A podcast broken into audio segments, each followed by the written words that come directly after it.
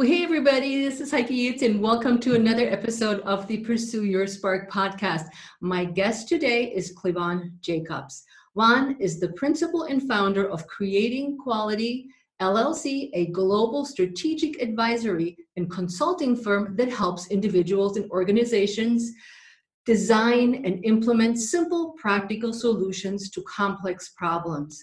As an experienced healthcare attorney, Vaughn helps healthcare providers working in underserved communities manage their regulatory risks so that they can focus on providing high-quality care for those who need it the most.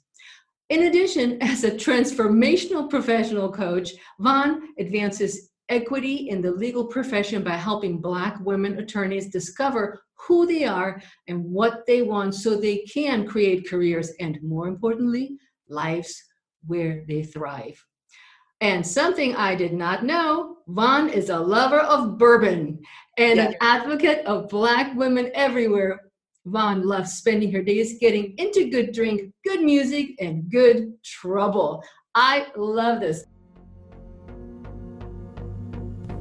Hi there, you're listening to the Pursue Your Spark podcast. I'm your host and fitness warrior, Heike Yitz. And on this show, we empower women over 50 to take back their health and strength with sound fitness, nutrition, and mindset strategies. Our guests on the show share their honest stories so that you'll have the courage to take action, knowing that you're not alone in your struggles. Welcome to the show, Juan. Thank you. It's nice to be here. What kind of bourbon do you drink? Oh my gosh, there are so many. Right now, I am on a kick with Uncle Nearest, which is actually a new whiskey that came out of a company that was founded by a woman who is related to and associated with the family of the man who taught Jack Daniels how to make whiskey. So Jack Daniels grew up in Lynchburg, Tennessee, and there was a Black man there named Uncle Nearest. Well, they called him Uncle Nearest. His name was Nearest Green. And he taught little Jack how to make whiskey. And then Jack created Jack Daniels. And so she learned the story, got in touch with her family, and actually have bottles. I'm looking over here because I have two bottles sitting up here in my office of Uncle Nearest. And so that's what I've been drinking lately, but I love anything that's got a nice, warm, caramel, smooth finish. You know, good Pappy 23 never hurt anybody. So ladies, if you're into bourbon, you got to talk to Vaughn because I know nothing about it. You asked me about wine. I'm a lot more versatile in wine, but I'm like, we're going to have to get together and we'll do a tasting. I'll give you a little intro tasting. We'll talk. Oh, that could be fun. I would love it. But what I like to let my listeners know is how I met, if possible, how I met my guests. And our story was just fun. And that's how I saw you presenting at the summer camp. And I just loved your story. And I invited you onto the show and you said yes, but we met at summer camp. How cool is that? I know, right? Because I didn't even go to camp as a kid, but I went to camp at 43 and made all sorts of new amazing friends. So it was great. So summer camp was a virtual event that recently just happened, put on by Heather Joy Hubbard. And it was just such a fun event. It's so educational and so enlightening. And we, like I said, I've never been like you, Vaughn, I've never been to camp, but that was just fun. And we learned a lot and we met so many awesome other women and a few men. Yeah. Actually, it was really good. I know Heather had this big idea that nobody got when she tried to explain it to them, that we're going to have a virtual summer camp, but it turned out to be an amazing, amazing event. It was. So it was a lot of fun. And so in that same sense along those, we're talking about the power of choice and breaking free from other people's expectations. So I saw you present at summer camp, but my audience doesn't know who you are other than from the introduction and that you love bourbon and that you just are some real cool chick. And I wish we could see each other and we're on the same part of the East Coast, so we're not that far away. But tell our audience, how was it? Where did you grow up? Who are you? Oh, wow. Okay. So I am from a small town in South Carolina called Orangeburg, South Carolina. And it is a very interesting place because it is a small southern town, but it's the home of two historically black colleges and universities. So I had a lot of higher education influence in my life, even as a young kid in a small town. So I had people ever since I was a little kid encouraging me to go to law school. So that's what I did, because I like to argue, and I was a smart little girl and never had a problem telling people what I thought. And so people were like, you should go to law school. And so I did. And I enjoyed it, but I never really thought about until much, much later in my life what it is I actually wanted to do. I knew what I was good at. I knew what people expected of me. And I didn't have any sort of visceral objection to any of that. So I did that. But I never spent any time until I got much, much older thinking about exactly what is it that I want to do and sort of what is the impact I want to have on the world. So part of how I got to sort of the summer camp experience and telling that story was that I had been working and practicing law for a very long time, and it was just wearing on me. And I was in a work environment that was not supportive of me physically or emotionally or mentally. And I really started to pay the price for that. And I ended up actually getting very, very sick. Now, let me ask you, Vaughn, hold on. Yes. What type of law were you studying? So I actually am a healthcare lawyer. So it's the healthcare law, actually. So I was representing hospitals and health systems and healthcare providers. And from a regulatory standpoint, so healthcare in the United States is one of the most complex industries ever. And there are tons and tons of rules. And so I'm one of those people that helps people figure out what the rules are and how they're supposed to work so that people can try to stay out of jail and out of trouble.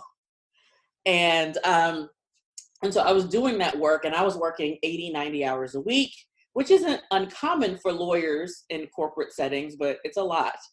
And I wasn't taking care of myself, and my body just decided it was no longer interested in being a part of that scenario. And so I had a major health issue, and that's the tattoo that I have on my wrist, actually. Guys, we also have a video. Yeah, it's my literal EKG from the day that I died. So I went tachycardic. They stopped my heart, and then they restarted it. So I call this tattoo perspective. Now, you were in hospital, so you were at work, and you broke down. So I wasn't even at work. I had been grinding. So I worked at a law firm, but represented hospitals and health systems. And so I had been working, and I had gotten up that day, and my heart was just pounding. So I'm curled up in my bed at home, trying to convince myself to sit up, like trying to talk my body into sitting up so that I can go to work. And my heart is racing, and I cannot sit up. And I'm just trying so hard to convince myself, because I just was of the mindset that I have to go to work. This is the thing that they're paying, you have to go do it. And my body was just like not having it. And thankfully, I was blessed and still am blessed to have friends who have better sense than I do, and called to check on me and heard what was going on. And my friend Susan came and got me and took me to the hospital, where they were like, your heart rate is 190. We're admitting you immediately. And they literally had to give me drugs to stop my heart, because they couldn't get a solid rhythm, and then restart it. And yeah. You were basically dead. Yes, I was dead. Like I had the whole I could see the whole thing, like floating above myself, see the whole story. There were these nurses scrambling around. There was this beautiful, I still remember his face, this beautiful nurse to this side of me, putting an IV in, trying to finally, and ended up having to put it in my neck, because he couldn't get a blood vessel anywhere else. But he was gorgeous. I remember his face. And well, good memory to die with that. I know, if I'm gonna die, at least I got to die looking at something beautiful. And all these people are scrambling, and my friend Krista is at the door of the bay where they have me. Krista is calling my mother, who she has never spoken to and never met, to tell her, hi, you don't know me. My name is Krista. I work with your daughter. We're at Vanderbilt. They're about to stop her heart, but they say they can restart it. That is the first conversation Krista had with my mother. Where does your mother live? My mother lives in Orangeburg, South Carolina still. So she's still in hometown. Yeah. And which from Nashville was about an 8-hour drive. Okay. So, because I was in Nashville at the time when this happened. And so that was my first wake up call.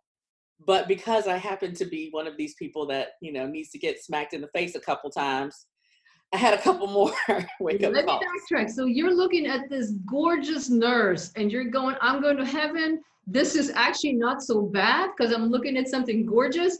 And then they woke you back up. And then they woke me up. And it wasn't until they woke me back up that I really sort of got that I actually almost died trying to do a job that I didn't really like all that much anymore for a reason I couldn't articulate.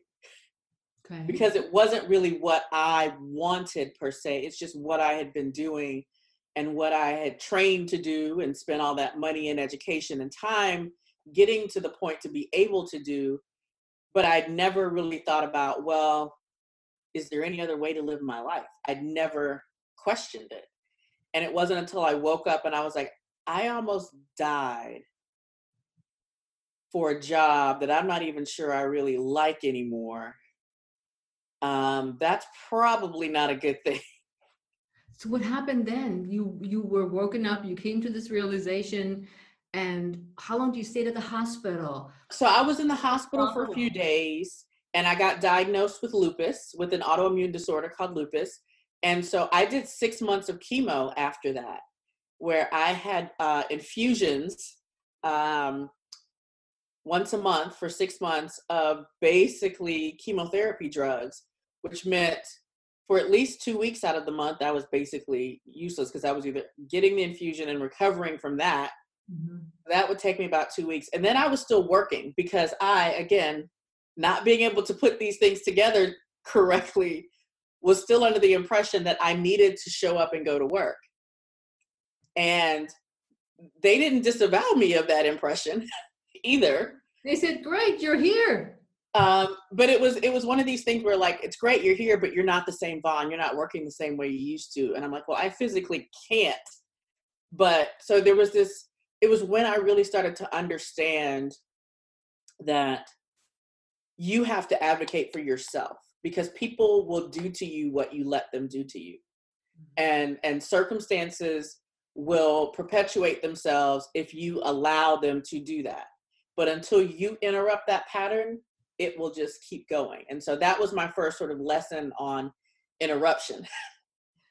Very good. It's like, I think the realization is really what we all need. Like the wake up call on your party was a dramatic wake up call. It was not just like, oh, somebody bumped you. You died.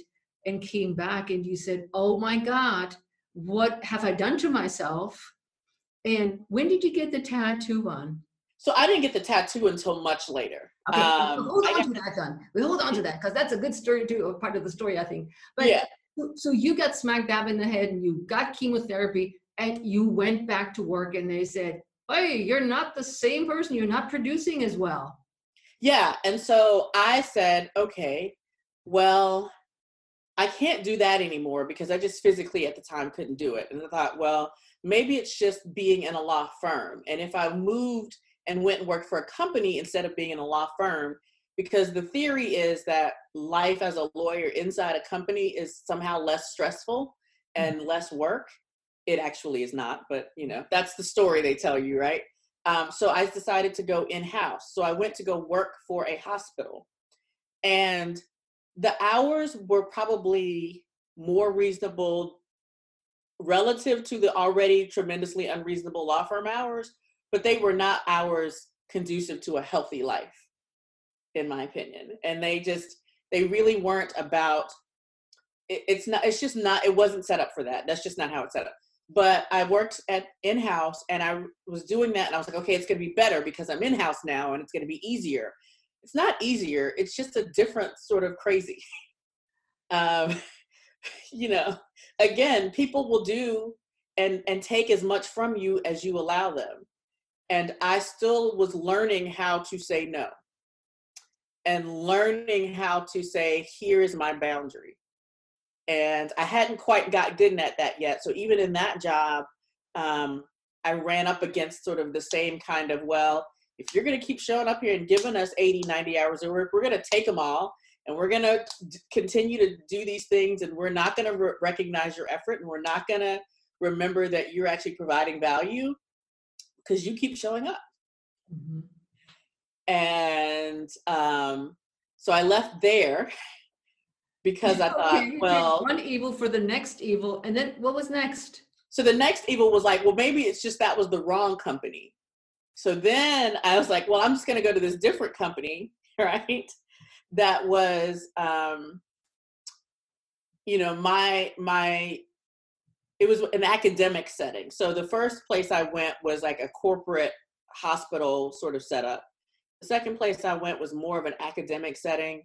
And I thought, okay, well, of course, in academia, it's going to be, everyone loves, and everybody's so calm and relaxed, and we get summers off, and yeah, none of that. What? None of that. It was yet another environment where I realized that, and this third place is really where I got this lesson, which was, again, people will do to you what you let them. When are you going to love yourself enough and value yourself enough to say no? That is where I learned how to say no. How? That I had gotten into some personal development work sort of along the way.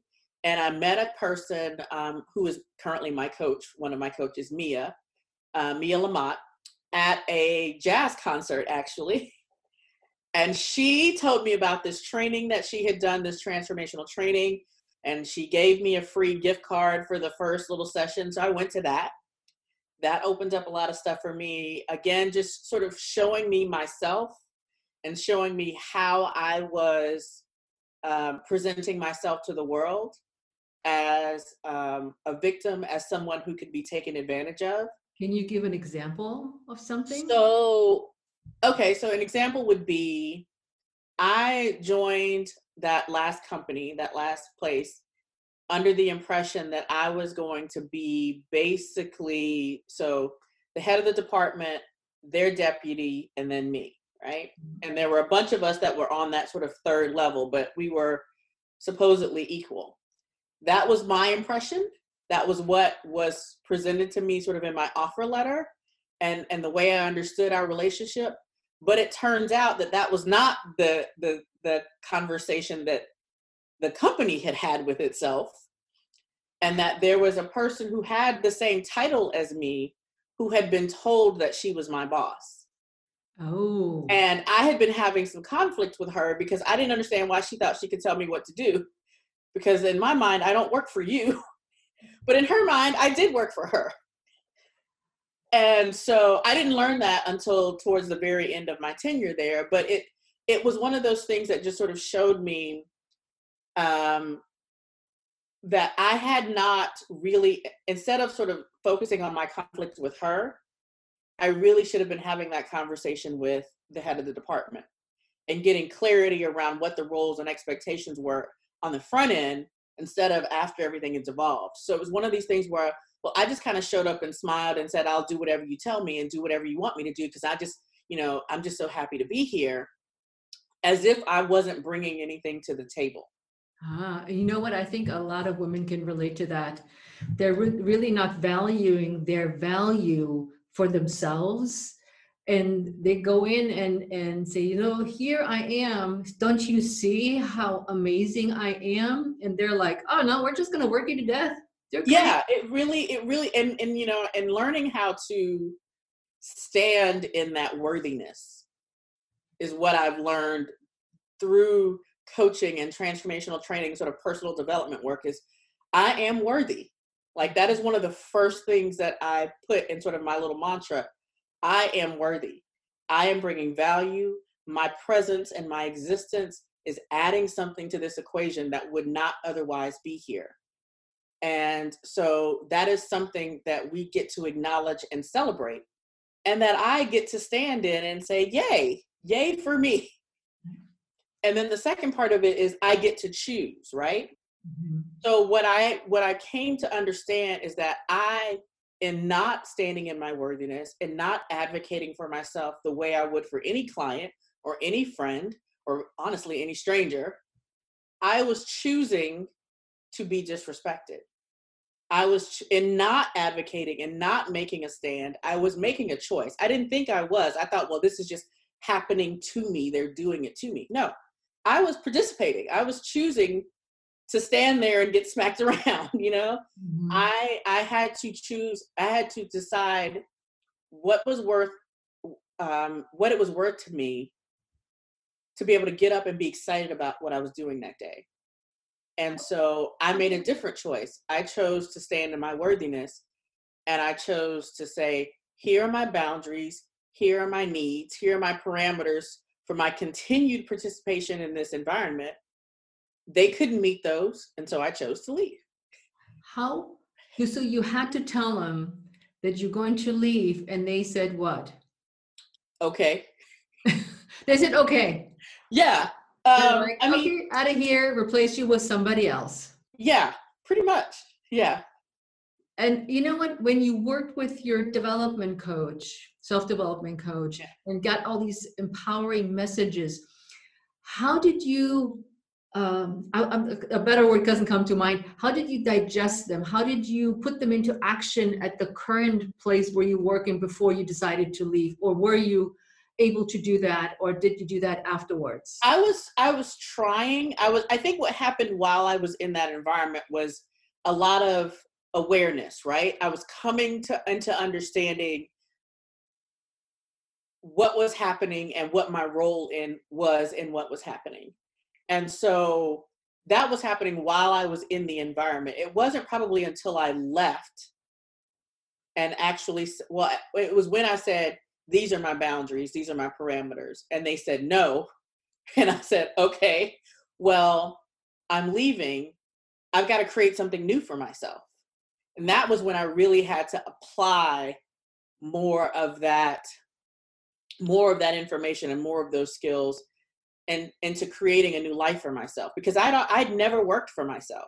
Yeah. When you think about it too, Vaughn, it's like you're in a company where you're undervalued, you're giving it your all, you're trying to have strategies to integrate yourself or make them understand what you're doing. And then the other hand, they're just like, okay, well, here you go. Here's my offer here, my boundaries. And they're like, no, there's no negotiating. There's no like coming back with like, oh, these are your boundaries. Okay, this is what we expect. There was no conversation whatsoever.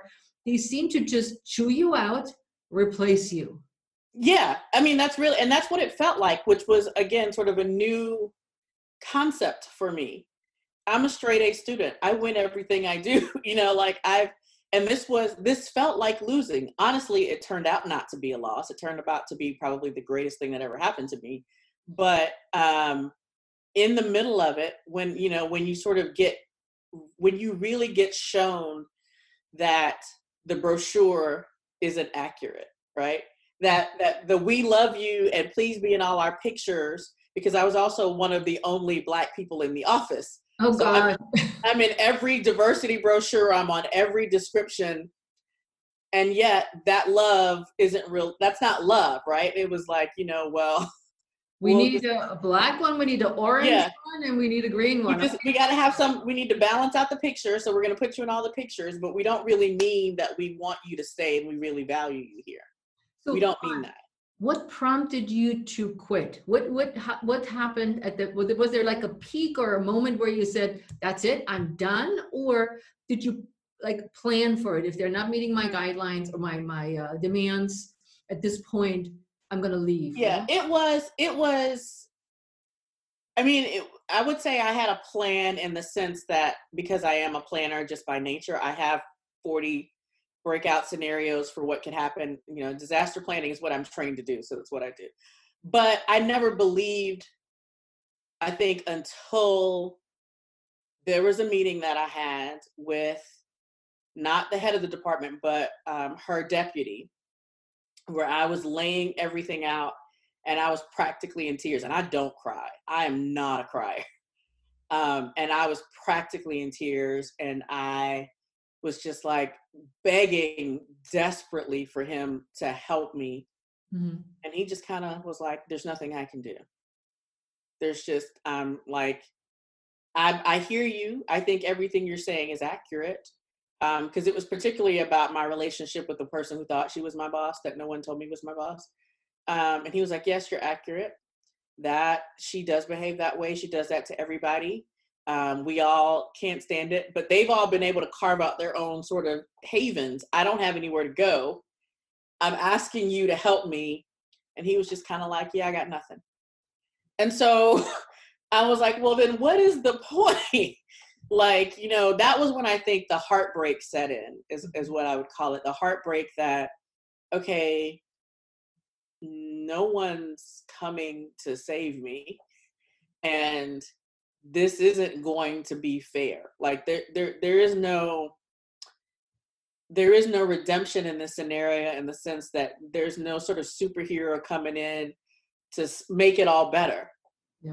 And I'm going to have to decide either that I'm willing to just be miserable for the sake of having this job and the security that comes with it, or I am going to choose my happiness and my health, honestly, and take a shot on me, you know, because I now have to go out under my own name and on my own dime and on my own merit and create something for myself. And you did that. And I did it. So I did it. I am very proud. I did it. And I am happier than I've ever been and ever thought I could be working every day, you know? But yeah, I had to really figure out for myself, what did I do? You know, if I'm going to die doing something, what is that thing that I'm going to die doing? And that place just wasn't going to be it. I did not want to die being miserable for the sake of the ease of someone else. Yeah. So you took all the stuff you learned from Mia and you said, I'm creating my own company. Yes. You created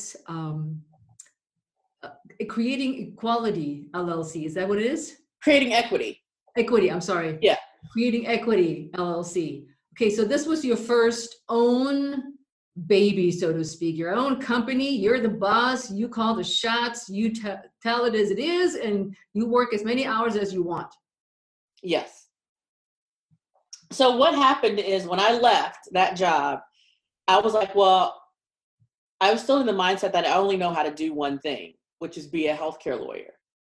So what I started out was, I created a consulting firm that was a healthcare consulting firm that did healthcare consulting for, it's basically the same job I was doing before, but under my own umbrella. Mm-hmm. And that, cause that was a safe choice, I knew how to do that stuff. I had relationships with those kinds of clients and those kinds of people. I had a bit of a reputation that I'd created because I'd been engaged in a lot of professional associations. And so people knew who I was and knew I was good. And so it was an ease of entry kind of thing.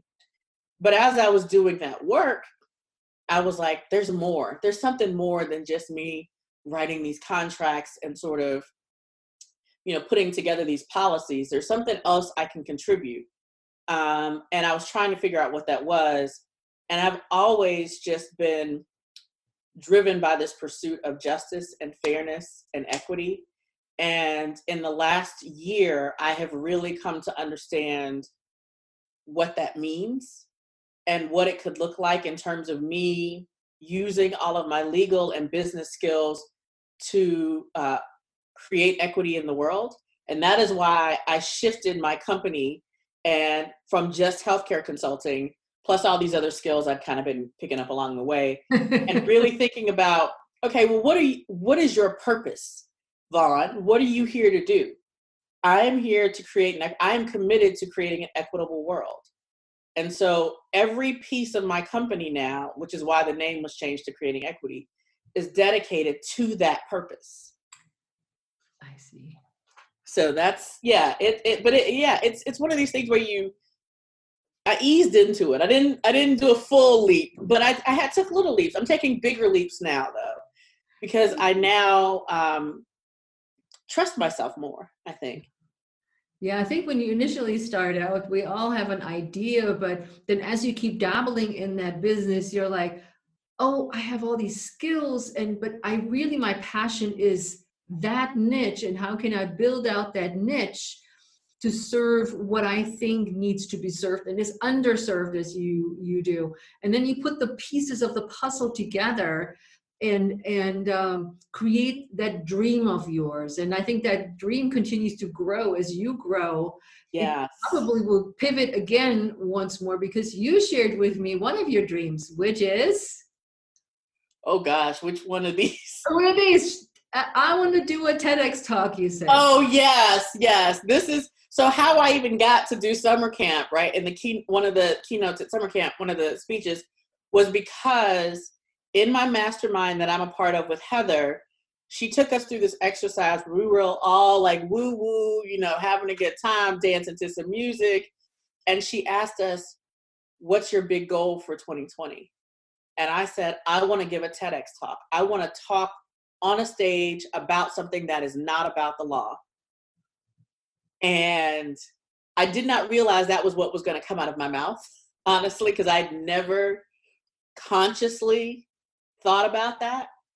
But the minute I said it, I was like, it's true. It is also the scariest thing that I've ever said out loud. Because I have no problem getting on a stage and talking about the law. And I mean, I've been doing that for almost 20 years. I love that part. But the TEDx stage is not about that. The TEDx stage is about your story, your personal journey through life. I never told my story before. So summer camp was the first place I had publicly told my story. And you did a damn good job, I have to say, because from all the stories that were amazing I heard, and I was like, I was hearing you speak and you could have a chat window open while you're on virtual. And I'm like, I want you on my podcast. Contact me. People need to hear your story. Oh, thank you so much. It was one of the best things. I mean, like, it was scary, as probably most, awesome things are at some point. And it was so fulfilling because I realized I can do hard things. Nice. I've been doing hard things my whole life, but for some reason, this hard thing seemed impossible. And yet, once I said yes to it, and it really was sort of the saying yes and the committing to showing up, it all kind of fell into place. And people were really into it, which I wasn't sure was going to happen.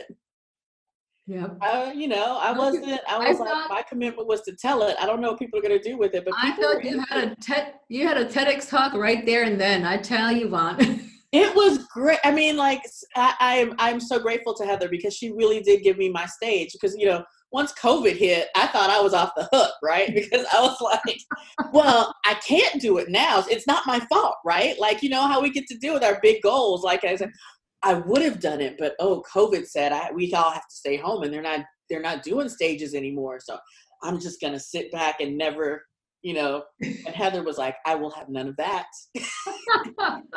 I will just build you a stage, and you will still get up there and tell your story. That's awesome. It was awesome, and that's why I wanted my listeners to hear that story, because there's so much depth to it. And when we prepared for the interview, we could have talked for hours, guys. We were like all over the place and all these cool things, and we're like, we gotta tighten this down a little bit, otherwise they're gonna go, what? 2 hours later, they're still talking. So we're trying to narrow it down, and we want to have Vaughn come back at a later time. And keep us up to date with what's going on with her life now. But as a transformational professional coach, what do you exactly do, or how do you approach Black women attorneys to help them? So honestly, what I do as a coach is I coach the person I was 10 years ago. So the girl who is frustrated and heartbroken and exhausted and realizing that the story in the brochure isn't real, and that the system that you thought was going to work one way, it was never set up to work like that. And you have an opportunity to choose whether you're going to stay there and play that game, because you can do that, right? You can stay and play that game with the understanding of how it works, or you can create a new scenario for yourself. And so I take the lessons that I've learned and the skills that I've gathered, and I help the woman I was 10 years ago try to get to where I am now in a little bit shorter time without the almost dying. Yes, yes. Because, I mean, I think that many of us, and I can, like, when you just said this, I can just pinpoint some of my clients that are attorneys. And what you're saying, I was like, yep, that's what they tell me all the time. This is where they are. And they're having their dreams, but they're so stuck in this 80, 90 hour a week. And I'm busting my butt for something that I don't really want to be there. I believe in the cause, let's put it that way, in the work I do, but the rest is just, it's not happening for me. I don't have a life. Yeah. And the thing is that when you're in law school and when you're in sort of the industry, the messaging is such an echo chamber, right? So you never even get a chance to think about whether there is another way to do this. Is there another way to leverage these skills and this knowledge that I have to have the impact in the world that I want to have, without having to literally sacrifice myself? I think I said in the talk, sacrifice myself on the altar of someone else's dream. Yeah, you said that, yeah. Because that's what it feels like. At least that's what it felt like for me. Yeah, yeah, and it is when you think about the, particularly I think the American culture is all about just take, and there's very little give from the workforce. Yeah, it's a hustle and grind mentality, right? And a lot of people get ground to dust in that machine. And if you have an opportunity to help someone sort of stick their head up and go, wait a minute, there's a whole giant world out here that I could be doing, being a part of and really enjoying, and that there's a way to do that without starving and without sort of throwing everything away. Because I think that's one of the stories we tell ourselves as well. I spent all this time and money getting these degrees and getting to this place, and I'm going to just throw it all away. Mm-hmm. Like, it's not throwing it away. You're going to take every bit of that experience with you wherever you go. But, you know, to me, throwing it away is to say, I'm just going to be miserable with all of this instead of taking a chance and believing in me. Mm-hmm. So, what do you think the hardest part of that whole transformation up till now has been for you? It's my constant conversation is a worthiness conversation, and it has evolved, but it's still a worthiness conversation, and that, which is why I made it my mantra, because it is just hard, I think, to own that in the depths of your soul sometimes, that you are inherently worthy, that I don't have to do anything, that I'm 100% whole and complete, and that my very existence is an affirmation of my worthiness. That is sort of my nirvana point. And so everything that I do and all of the work that I do to remind myself and others is really a conversation trying to reaffirm for ourselves our own worthiness. Yes. Because once you understand that and get that, the rest of the stuff kind of flows from that. But until you believe that you're worthy to have a good life, you know, and however you define good, I'm not even telling you what good looks like. But however you define good, you are worthy of having a good life. Mm-hmm. Mm-hmm.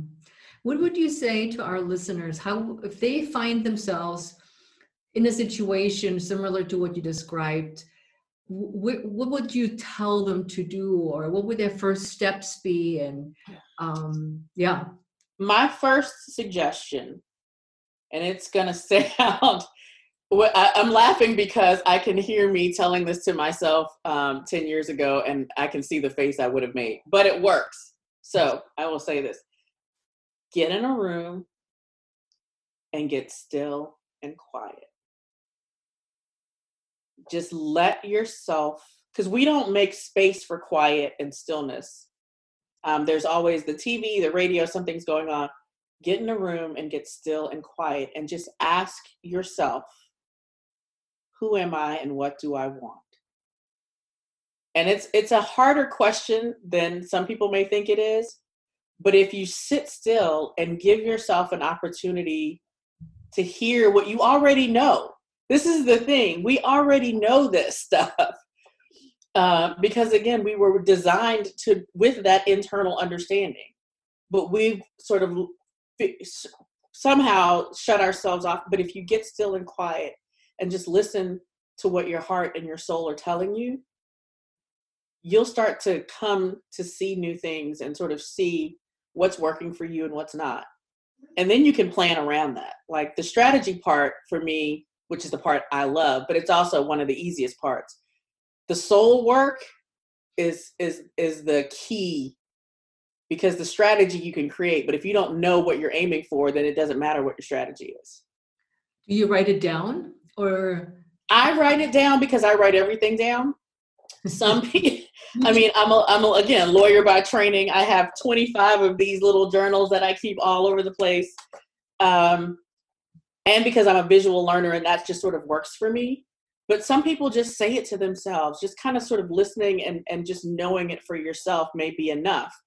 But I like to write it down because I can come back to it and go, okay, that still rings true for me, or no, that doesn't ring true for me anymore. Because you'll, like you were saying, you know, as you grow, as you develop, as you learn more things, you're going to shift. And that's beautiful, because if you're not growing, you're dead. And again, I kind of did that already. So I want to be in this sort of state of curiosity, this sort of space of curiosity about what wonderful things does God, the universe, whatever you want to call it, have for me, if I'm willing to listen and receive. So just stillness, quiet. And that brings me to, when did you get the tattoo? Because I got the tattoo when I quit. The last job you quit. The last job I quit, I went and got this tattoo. And my friend Karan went with me. And I said, I need to have something to remind me why I quit. And this is sort of, like I said, it's my perspective, because I could be dead, and I was almost dead. So whenever I get freaked out about, oh my gosh, where's the next client coming from? Or, oh my gosh, how am I going to give this talk? How am I going to do that? I literally look at my wrist and go, okay, it's figure outable, as Marie Forleo would say. Yeah, that's right. It's like, but it's a good reminder, because you're like, we all go crazy and doing stuff. You're like, oh my God. And then you look at it and you're like, okay. Yeah. It's one of the reasons I wanted a tattoo as opposed to a piece of jewelry or something, because I wanted to never be without it. Yeah. So unless somebody chops off my arm, I will always have this reminder. And if somebody chops off my arm, then I guess that'll be my reminder, you know? Yeah, but it's like, well, one way or another, whatever works for people. But but however, you just some way of reminding yourself and recentering yourself, because it's going to get hectic. It's going to get hard. You're going to want to quit. You're going to want to cry. You're going to want to scream. All that's normal and acceptable. But if you have something that helps you stay centered on your why, you'll make it. Now, where's Vaughn going from here? What are the plans at this point? Do you have already created so much amazing venues, but what's on the plate for you next? So I just launched a new nonprofit and Facebook sort of community organization with my partner, Linda Marie Miller, called One Shared Humanity. And that is sort of the community arm of my Creating Equity. And through that, we are actually going to start addressing all of, we call them the isms that separate people. So we are going to get messy and start talking about and having what we're calling courageous conversations about racism and sexism and homophobia and transphobia and all of the religious, persecution and discrimination. all of the things that we use to separate ourselves, we're going to get into it. And we're going to talk about why those things are, how they persist, and what we can do to shift those narratives so that we really come to understand that we are one shared humanity, and all anybody wants to do is live free. That's all any person wants to do is live free. And how can we do that? So I'm doing that.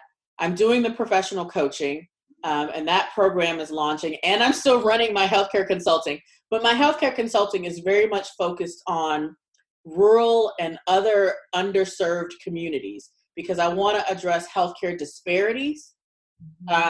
And that is my focus on creating equity in that arena because it's an arena I know.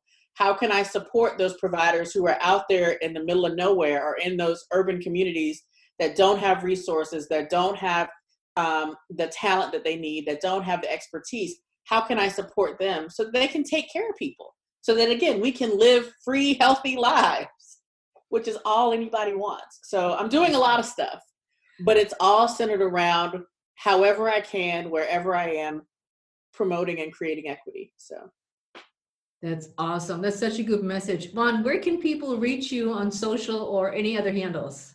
So I am Cleavon Jacobs on Facebook. We are also at One Shared Humanity on Facebook. You'll find me there. And then my website is launching soon. It is not quite launched, but it's almost done. I did the proofs yesterday at VaughnJacobs.org. And so you can find me at Vaughn. If you want to email me, it's Vaughn@VaughnJacobs.org. But if you look me up on Facebook, it's Cleavon Jacobs. And I think on Instagram, I'm Cleavon Michelle because that is my name. Took me a while to find you. I'm like, where is she? Yeah, I think on an Instagram. Instagram, I'm still learning. Like I got on Instagram so I could look at my cousin's pictures. Because they're all like, 20 years younger than me, and they take all these glorious pictures and they do all this stuff on Instagram. And I love following them, but they are teaching me now how to actually use Instagram. So that's going to be growing as well. But yeah, I'm out here. And you're on LinkedIn as well under Cleavon. I am on LinkedIn under Cleavon Jacobs. Yes. So we'll put all the links in the show notes, guys. So no worries. You don't have to sit down and write it all down. Once the show notes comes out and everything, we'll have all the contact information and links in the show notes for you. So you can easily reach out to Vaughn and ask for questions, hire her, or if you're in need for information, she's the woman to go to from all the things that you just heard today. And if she's not the person, I know she knows somebody who can help you. Yes. And with that, any other final words for our listeners? I just want to say thank you for having me. It's been so much fun. I mean, when we connected at summer camp, it was great. And I just want to encourage your listeners to really give themselves permission to dream and dream big. You deserve that. You are worthy of that. So just give yourself permission. It just gives me chills. I got goosebumps. So with that, my friends, we're out of here for this week's Pursue Your Spark podcast. Please reach out to us on Instagram, Facebook at Heike Yitz, or Pursue Your Spark podcast and Cleavon Jacobs. All of the things that will be in the show notes. Let us know how you enjoyed this episode, how Vaughn has helped you with some of those things that she mentioned, and what path you may follow or dreams you may follow after listening to this episode. And we really mean it. So reach out.